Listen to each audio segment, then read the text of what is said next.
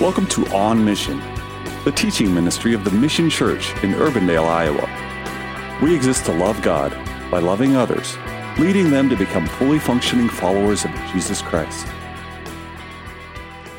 Well, last Sunday we stepped into Revelation chapter 6, witnessing the Lord Jesus opening the first seal of the scroll that he received from the Father's hand. And we found that when he opened that uh, seal, one of the four living creatures, an angel, a cherubim, called out, Come. Now, as I mentioned last week, that calling or that command of come was not to John. It wasn't saying, John, come and see, which actually you will find in some versions of the Bible but was actually a command for the materialization, the manifestation of what was written there in that seal to actually come forth and to begin the work that had been assigned to that um, horse and rider. And uh, the reason I can tell you that the come and see in some of those um, versions isn't quite accurate is because the oldest manuscripts that we have available to us now do not have those words and see. It's just as it is come. And so uh, it is clear when you look at it from that perspective uh, that uh, this is an, a command to the contents that are inside of that seal to come out and to begin the work that's been assigned uh, to whatever it is that's coming out. Now, with that in mind, what John saw when he opened, when Jesus opened that first seal, John saw a white horse with a rider, and this rider possessed a bow that did not have arrows, and it is said that a crown was given to him. Now, as we discussed last week, that horse and rider are not literal. A literal horse did not come out with a literal rider, but rather the horse and rider symbolize the unleashing of the ability of the one who was known as the Antichrist to emerge from obscurity and to begin his ascension to world domination. Now, with the opening of that scroll, everything that was in it didn't just happen automatically, immediately. It, it, it, begins and then it begins to unfold as time progresses. The same will be true of the uh, scroll, of the uh, seal that we'll look at today. And so it, it's something that grows in fulfillment. Now, as it relates to that first horse and rider, it is written of them that they came forth conquering and to conquer, which made us ask the question how will this conquering go forth? And we discovered that at first, this conquering takes place through a promise of peace and safety. We need to be reminded that before this seal is broken, literally millions of people have disappeared in the resurrection and the rapture of the church age saints. And the world at that time is not going to know what happened. They're not going to understand it. And I believe it's going to cast the world into a, a, a time of chaos as they try to figure out what has just taken place. And this Antichrist, or the man of lawlessness as he's called, He'll come forth with answers. And part of his answer to all of this will be how he plans to assure the earth's population that he can provide peace and safety uh, for them. And so, in the beginning, here, uh, he rises to power through his charisma, through his diplomacy, through his promise of peace, rather than through military might. And that's what the arrowless bow represents. Furthermore, he will rise to power because it is God's will that he rise to power. In fact, God will aid him. It sounds strange when you think about it, but God will aid him to come to power because it has been part of God's eternal plan that this one would rise to global power only for a brief time uh, but that he would rise. And that's what it means when it talks about the crown being given to him. So the first seal sets in motion the Antichrist gaining power and control of the world's nations through the promise of peace and safety. And that leads us then to the seal, the second seal, which is Revelation chapter 6, verses 3 and 4. Let's take a look at those scriptures. It says, When he, that is Jesus, opened the second seal, and John is the one recording this, I heard the second living creature say, Come. And out came another horse, bright red. Its rider was permitted to take peace from the earth so that people should slay one another, and he was given a great sword. Heavenly Father, I'm asking now as we begin to unpack this that your Spirit would empower the communication. I would ask, Lord, that you would help each of us to, to have that, uh, that basic understanding of what is being written here and what it's about. I pray that you'll use this message to touch the hearts of those who have yet to believe in Jesus, that uh, they need him and that he is trustworthy and that they'll come in humble, repentant faith to receive him as their Savior. And Lord, I pray that you'll touch the saved. And Lord, call us to steps of transformation. And uh, Lord, as you do that, we'll give you the praise and glory for it in Jesus' name. Amen. So again, when the first horse and rider came forth, it brought a conquering of nations, but through the means of peace and safety.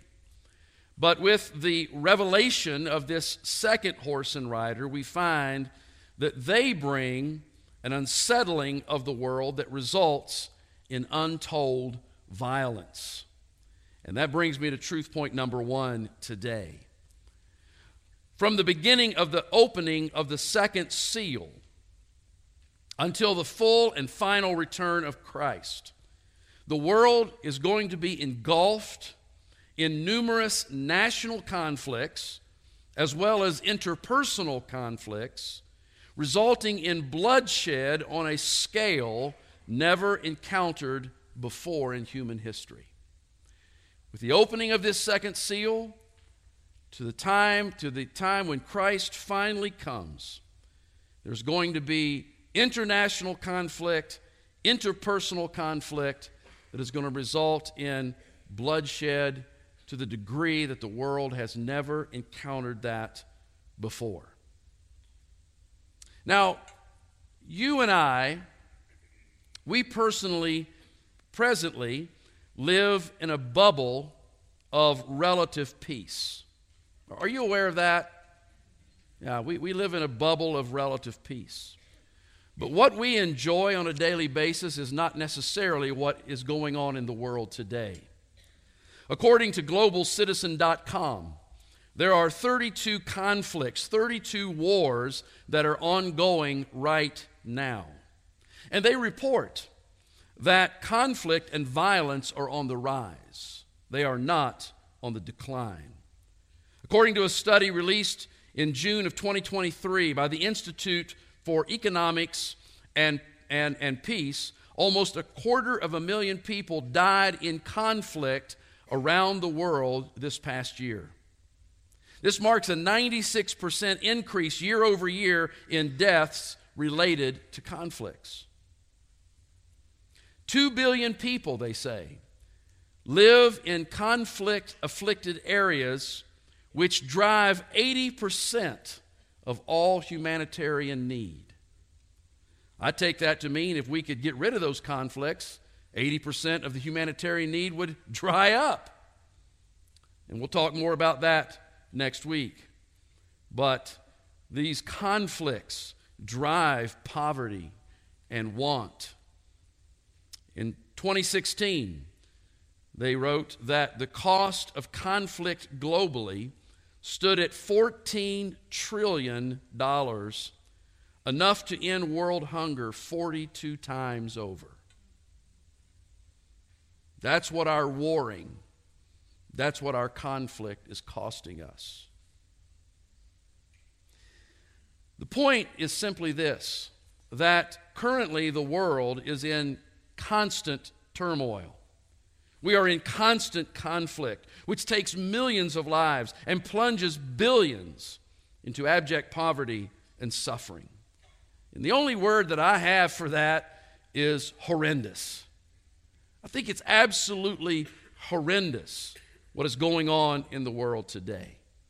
But I want you to imagine, if you can, the removal of peace to the point that Jesus makes this following comment found in Mark 13 19 and 20.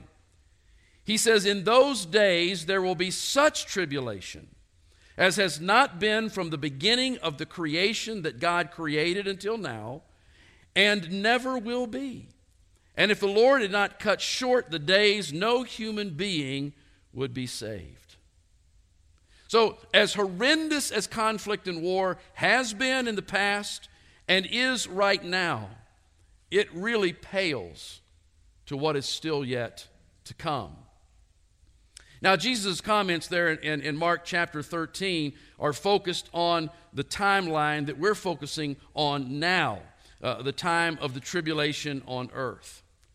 And, and although the tribulation on earth begins with a refreshing peace, it quickly devolves into the removal of peace to the point that the greatest and most concentrated violence the world has ever seen begins. And it begins with the opening of the second seal of Jesus' heavenly scroll. That brings me then to truth point number two. We do not like to think of Jesus in this way, but He, it is He, not Satan, not the Antichrist, that unleashes the force that sets in motion the removal of peace from the earth, that increases conflict and violence. Little Jesus, meek and mild, laying there in the manger. We love that picture. Feeding the 5,000, we love that picture. Raising folks from the dead, we certainly love that picture. Dying on the cross as a suffering servant, we may not like that picture, but we praise God for what the, the, the, the result of that is. And of course, Him rising from the dead uh, to bring eternal life. We absolutely love that picture. And so it becomes kind of hard, I think, for us to picture Jesus as a warrior. I think it becomes hard for us to depict Jesus as one who would intentionally take peace away from the earth and allow violence and bloodshed to have its way. And yet, that is what the scripture teaches us. When this second seal is opened and begins to go forward and begins to unfold, people are going to long for peace. People will probably pray for peace, but peace will not be found on the earth. As stated in truth point number one, both international and interpersonal conflict are going to occur on an unprecedented scale. I'm going to be in Mark chapter 13 for a little while today because this um, dovetails with, uh, with what we're looking at in Revelation. So if you want to take your Bible and turn there, of course, the scriptures will be on the screen. But I want to talk a little bit about international conflict and what Jesus has to say recorded in Mark 13. First, we're going to look at verses 7 and 8. So, pointing to the time of the tribulation, Jesus says this And when you hear of wars and rumors of wars, do not be alarmed. This must take place. But the end is not yet. For nation will rise against nation and kingdom against kingdom. Now, I've heard it so many times when we talk about eschatology, when I talk about it with different people, we talk about these kinds of things, these kinds of signs. People will say, well, that's nothing new. That's been going on forever, and that's true. It's not new.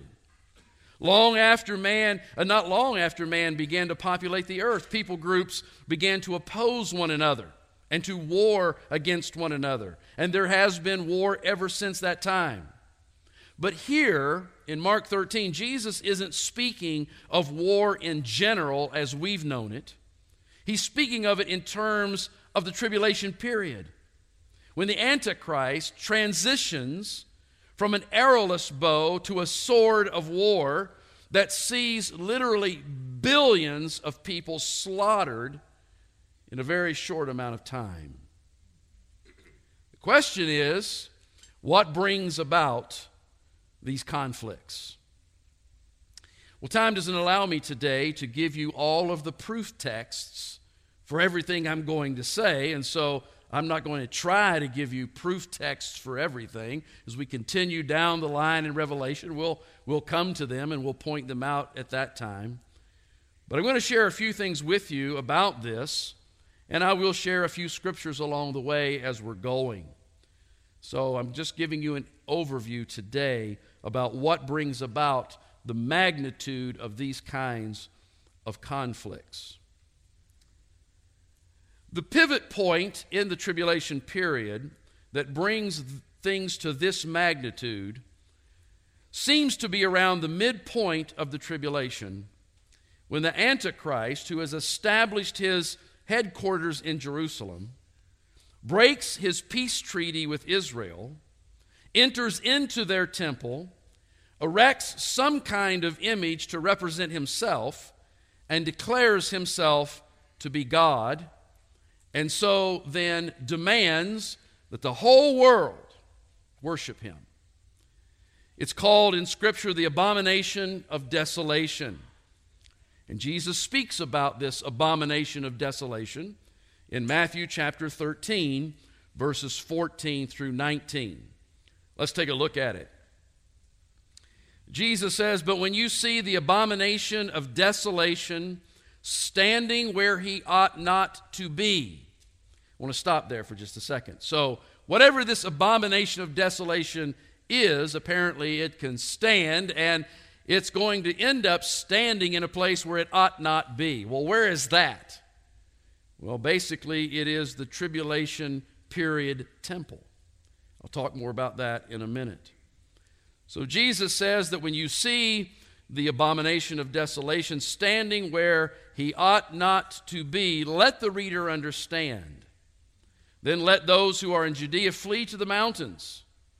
Let the one who is on the housetop not go down, nor enter into his house to take anything out, but let the one who is in the field not turn back to take his cloak. And alas, for women who are pregnant and for those who are nursing infants in those days, pray that it may not happen in winter. For in those days there will be such tribulation as has not been from the beginning of the creation that God created until now and never will be. Sounds pretty ominous, doesn't it? In other words, when you see it happen, don't go back for your pictures, as, pres- as precious as they are.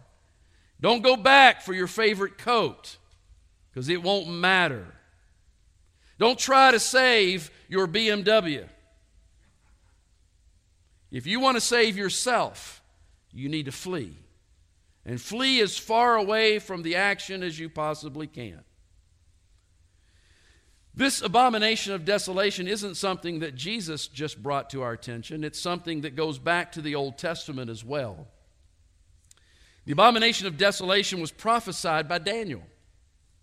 Daniel speaks of the abomination of desolation in Daniel chapter 9, verse 27, chapter 11, verse 31, and chapter 12, verse 11.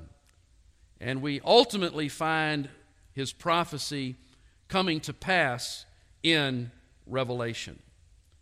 Let's take a moment to look at Daniel 11 31. So I'm just kind of cutting into the middle of a conversation, but I'm just trying to get you to see a little point here from Daniel 11 31. It says, Forces from him, the him there is this Antichrist, forces from him shall appear and profane the temple and fortress and shall take away the regular burnt offering, and shall set up the abomination that makes desolate. Jesus speaks of it, Daniel speaks of it. But as of yet, we have not yet found a definition of what this is. So, what is this abomination of desolation? Well, Second Thessalonians chapter 2, verses 3 through 4 define it for us. Let's take a look. This is the Apostle Paul, and he says, Let no one deceive you in any way, for that day will not come unless the rebellion comes first, and the man of lawlessness is revealed, the son of destruction. Notice, who opposes and exalts himself against every so called God or object of worship, so that he takes his seat in the temple of God, proclaiming himself to be God. That's pretty plain, I think. So I want you to try to imagine, if you can, imagine a world leader signing a treaty with Israel. You know, Israel's under attack, aren't they? It's on the news all the time, and of course, they're attacking and defending and so forth and so on. It's a mess over there. It's going to remain a mess. There is no one on this earth right now who's in leadership who can solve it. But imagine this world leader comes to a certain stage of power, and he's able to sign a treaty with Israel, which basically means he's telling all the other nations around Israel back off. Leave her alone. Let her dwell in peace and safety. Now, imagine then that this edict has some teeth to it, and they do back off. They back off to the point that Israel decides they're going to rebuild their temple. And they rebuild their temple. And so, because their temple is rebuilt, they begin to reestablish the, um, the, the sacrifices that used to take place in the temple. And so everything's looking good. Israel seems to be prospering. The temple is back. Sacrifices are taking place again. But then the very one who makes this covenant with them, this treaty with them, reneges on the treaty. And he decides to go into the temple to erect an image that represents himself and there declares himself to be God. And he demands the entire world now to worship him. I believe that Revelation chapter 13, verse 12, points us to this, and we'll get to that someday. But just quickly, there we find John speaking of the Antichrist in the terms of a first beast, who, with the assistance of another beast, verse 11, who is also known as the false prophet, makes the earth and its inhabitants worship the first beast. Who's the first beast? It's the Antichrist. And so this will be the breaking point for many nations of the earth. Nations who were willing to follow him when it was peace and safety and prosperity. But when he declares himself to be God and demands of them that they pay tribute to him as God, for some, it's going to change the way they view him.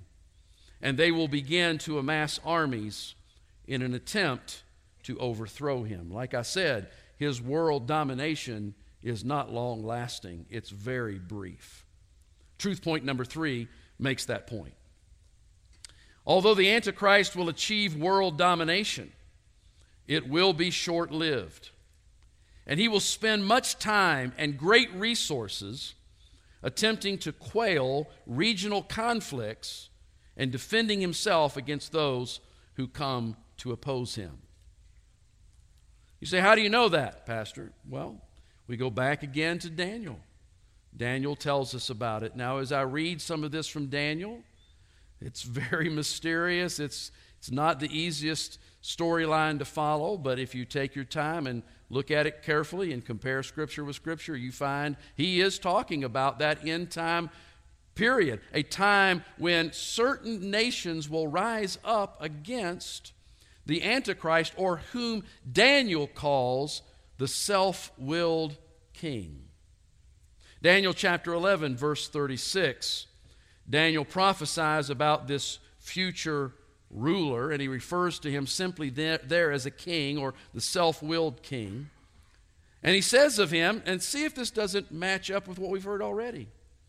He shall exalt himself and magnify himself above every God, and shall speak astonishing things against the God of gods. He shall prosper till the indignation is accomplished, for what is decreed shall be done. In other words, God has made some decrees about all this, and it will override what is going on as this one rises to power. Well, we need to ask what is decreed. Well, if we continue in Daniel chapter uh, 11 and look at verses 40 through 45, we kind of find out what is decreed. Let's look at that. I'm reading from the NASB here. At the end of time, the king of the south will collide with him. The him is this Antichrist figure. The king of the south, well, we don't know exactly who that is, but south of Israel is Egypt. And the king of the north will storm against him with chariots, with horsemen, and with many ships. Who's the king of the north? Again, we don't know for sure. But what's north? Well, Russia's north. But there also is land that is occupied by Islamic nations too.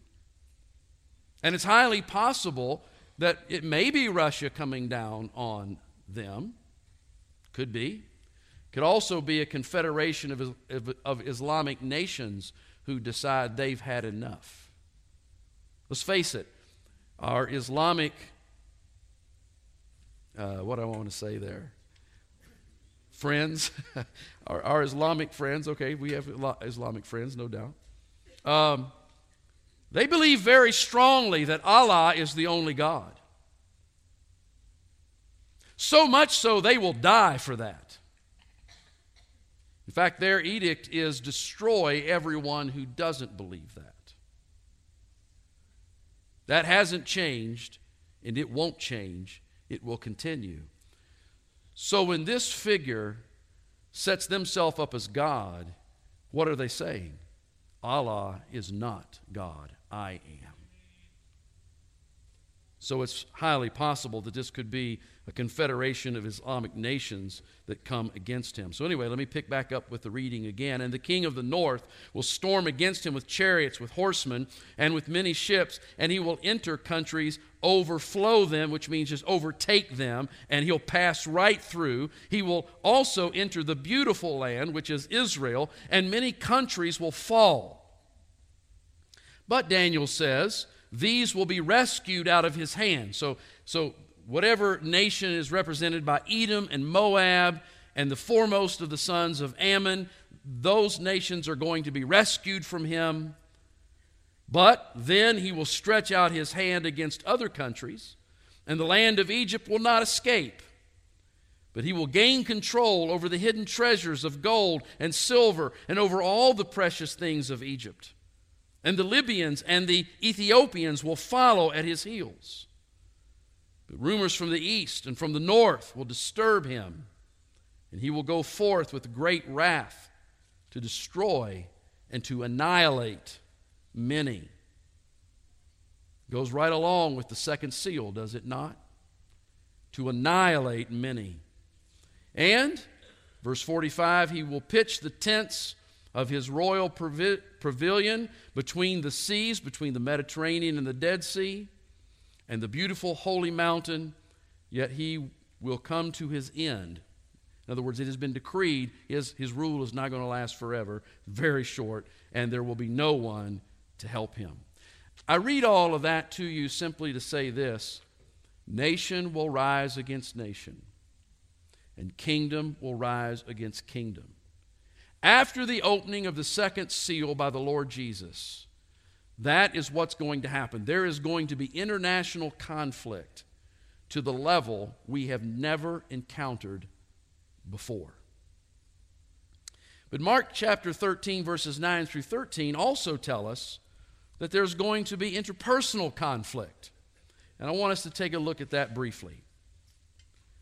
Verse 9, we find governments versus citizenry. Verse 9, but be on your guard, Jesus says, for they will deliver you over to councils, and you will be beaten in synagogues, and you will stand before governors and kings for my sake to, be, to bear witness before me. Now, what Jesus speaks of here is not exclusive to the period of, tra- uh, of tribulation, but it certainly includes it. We know this from studying the scripture that the Antichrist will have no toleration for the gospel of Jesus Christ. He will have no toleration even for the worship of any other deity other than his own personal declaration that he is deity.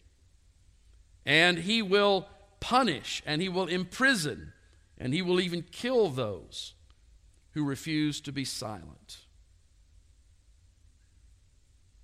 Verse 12 speaks of family versus family. It says, And brother will deliver brother over to death, and the father his child. And children will rise against parents and have them put to death. Whew. How can that be? What would cause siblings to turn on one another? I mean, like really turn on one another. What would cause a parent to turn on a child or a child to turn on a parent? Well, listen to me carefully if you would. We saw it, did we not, in a relatively small way during the recent pandemic? When members of a family took opposing sides on issues like masking or vaccines or gathering in a place that was open or who to believe or who not to believe. Like I said, in a very small way, no one was arrested for those things, no one was put in prison for those things, uh, no one was executed. But in many cases, family members refused to see one another. They refused to talk with one another. They made accusations against one another, uh, another over the propaganda that was coming out from government agencies. We saw it happen. People who loved each other, support each other, helped each other, all of a sudden couldn't stand each other over issues like that. Now, with that in mind, consider this scenario that we find in Revelation 13, verses 16 and 17, which is so much bigger than the pandemic. John writes, Also, it causes all, both small and great, both rich and poor, both free and slave, to be marked on the right hand or on the forehead so that no one can buy or sell unless he has received the mark. I want you to imagine, under the administration of the Antichrist, it becomes law that to participate in daily affairs, to buy groceries, to pay rent, to go to the doctor, to collect your pension, to pay for college tuition, anything and everything having to do with the, the, the, transaction of money. If you don't have the mark, the mark of the beast, the mark of the Antichrist, then you are excluded from everything. You will become a pariah.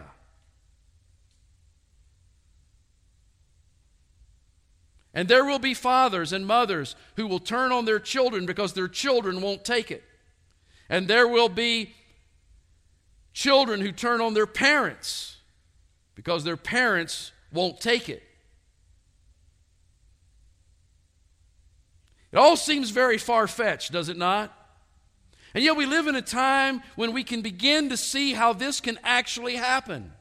We live in a time now where they can literally track every single monetary transaction you do, every single one, every swipe at Hy-Vee, every time you hit that little thing on the gas pump, you say, oh, yeah, Pastor, yeah, that's why we should go off the grid and get rid of our credit cards and, and debit cards.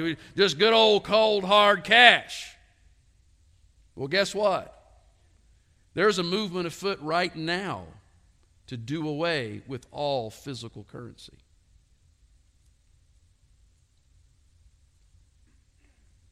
I mean, that could literally happen in our lifetime.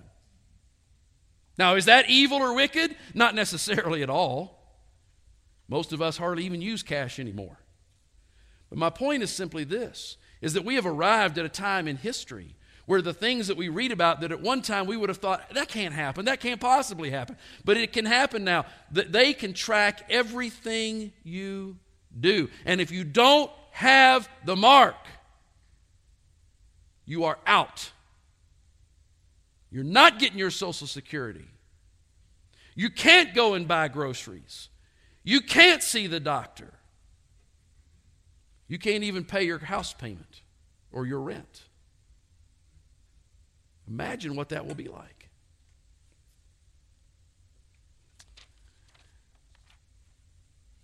Now, that leads me to truth point number four.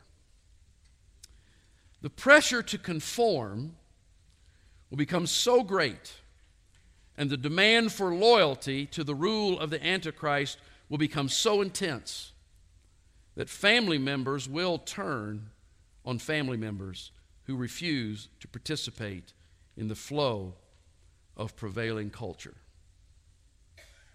We've seen a little bit of it, but this is at a level we've never encountered. And so, all of this nations warring against nations, government at odds with their citizens, families forced to give their loyalty to a dictator over their own flesh and blood. Once that second seal opens, there will be no peace and there will be no safety. Instead, what the world will begin to encounter is a time of growing chaos and violence. And that's what is in store for those who dwell upon the earth during the time that we call the tribulation period and the opening of the second seal. Now, I've given you a whole lot of really negativity this morning, and I'm sorry, it's just what I have to do based on where we are. But I will give you some positivity, some positivity. I want all of you to know this. I want those who are online to know this. I want those who are in the overflow room to know this. That the things that we've been talking about here this morning are not what the Lord has in store for his saints. It is not what the Lord has in store for his saints. And that becomes abundantly clear when you study Revelation chapter 6 through chapter 19. You find absolutely no mention of the church anywhere there in any of the chapters. We're gone.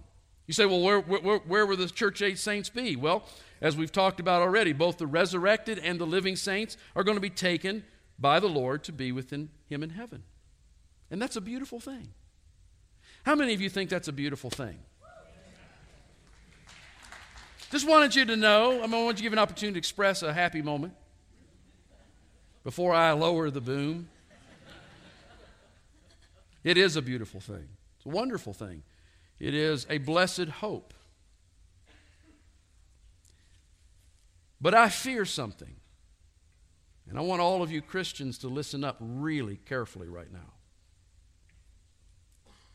I fear that too many of the church age saints, when they hear that good news, they just sigh a big sigh of relief and they go, Thank God I'm covered by grace. I don't have to worry about that. That's never going to touch me. He's going to take us out of here before all of that kind of stuff ever begins. And so, based on that, they just go about living their lives. They give little to no thought about that time.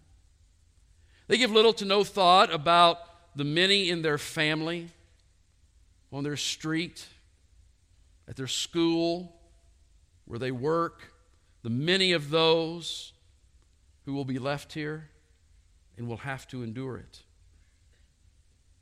Give little thought about it because, praise God, we're going out of here. Before I go to what I've prepared, let me share something I haven't. While I believe with all my heart that the church age saints will be taken out before the tribulation period begins, there's no guarantee we're going to be taken out before the devil brings more of his wrath down upon the world. So we could see a whole lot of things change for us, and there's no guarantee we're going to be taken out for that. But we will be taken out for the other. But, friend, when we know about the wrath of God that's going to be poured out on this world, and when we know of the eternity of torment that awaits those who are outside of Christ, it should spur us on to be intentional and active in the great commission that our Lord Jesus gave us. Go therefore and make disciples of all nations, baptizing them in the name of the Father and of the Son and of the Spirit, Holy Spirit, teaching them to observe all that I've commanded you. And behold, I am with you always, even to the end of the age. Until we hit the end of this age, we have a mission to be involved in, church. And so, Christian, I ask you, where do you stand in relation to the Great Commission? Where are you? Are you sharing the gospel with anybody? With anybody? Are you praying for the salvation of those in your family? Are you praying for the salvation of those who live on your street? Are you praying for the salvation of those who sit in the cubicle uh, uh, uh opposite of where you sit? Are you praying for those in your school who sit in the desk beside you? Where do you stand as it relates to the Great Commission? Listen to me carefully, church. The Lord does not, does not expect you to save anyone because you can't. Salvation, the saving of souls, is the exclusive purview of God the Father, Son, and Holy Spirit, but He does expect us to be equipped to share His gospel with others. He does expect us to invest real and precious time in helping the lost discover their lostness pointing them to Jesus, and then helping them to grow in their faith. Where are you in relation to being a witness for Jesus? If you are not equipped to share the gospel, then the Lord wants you to surrender yourself to become equipped. It's simple. I don't know how to share my faith, Pastor. I, I don't know how to present the gospel. Well, we exist to help you learn how to do that. And we've been training people on how to do that. And if you're willing to give a little time and a little effort, you, my friend, can learn how to speak of your faith and share the gospel with those who need to hear it. And if you're not equipped to do that, let me guarantee you it is God's will for you to, as quickly as you can, present yourself to be equipped. And if you've been equipped, there are many who have sat through the classes. If you've been equipped, then the Lord expects you to engage the mission. Engage it in your immediate family, engage it with your friends, engage it with your neighbors, engage it with those you work with. And again, TMC exists to give you insights and encouragements and opportunities to help you be a witness for Christ. And what about prayer? Do you have a list of names, whether in here or on a sheet of paper? People that you know are spiritually lost, who you regularly lift up to the Father, asking the Holy Spirit to open their spiritual eyes, to give them the faith to believe asking the Lord to give you an opportunity to come alongside to help them to Christ. That's where it starts. Now, listen, I'm not going to judge you, and you're not going to judge me. But I encourage each one of us to consider these questions, to answer them honestly, and then to take intentional steps to get where we know our Savior wants us to be. Finally, every week, whether it's in this room, whether it's the folks who are in the overflow room, or whether it's the folks who are connecting with us online, every week I speak to men, women, boys, and girls who have yet to open their heart to the Lord Jesus Christ. If that's you, if that's you, if that's you, then I encourage you to begin moving toward Him by intentionally exploring the gospel and its claims. I want you to know that today the Lord is going to give you an opportunity to hear that gospel. It is a message of God's Son, whom the Father sent into this world to take on human flesh, to live amongst us, and ultimately to go to a cross where the Father laid the sin of the world upon His Son, and His Son paid the debt for that sin. And He paid it in full. And then He rose from the dead to bring eternal life to all who would turn to Him, to embrace Him to repent of their sin and to claim Jesus Christ as their Savior and Lord.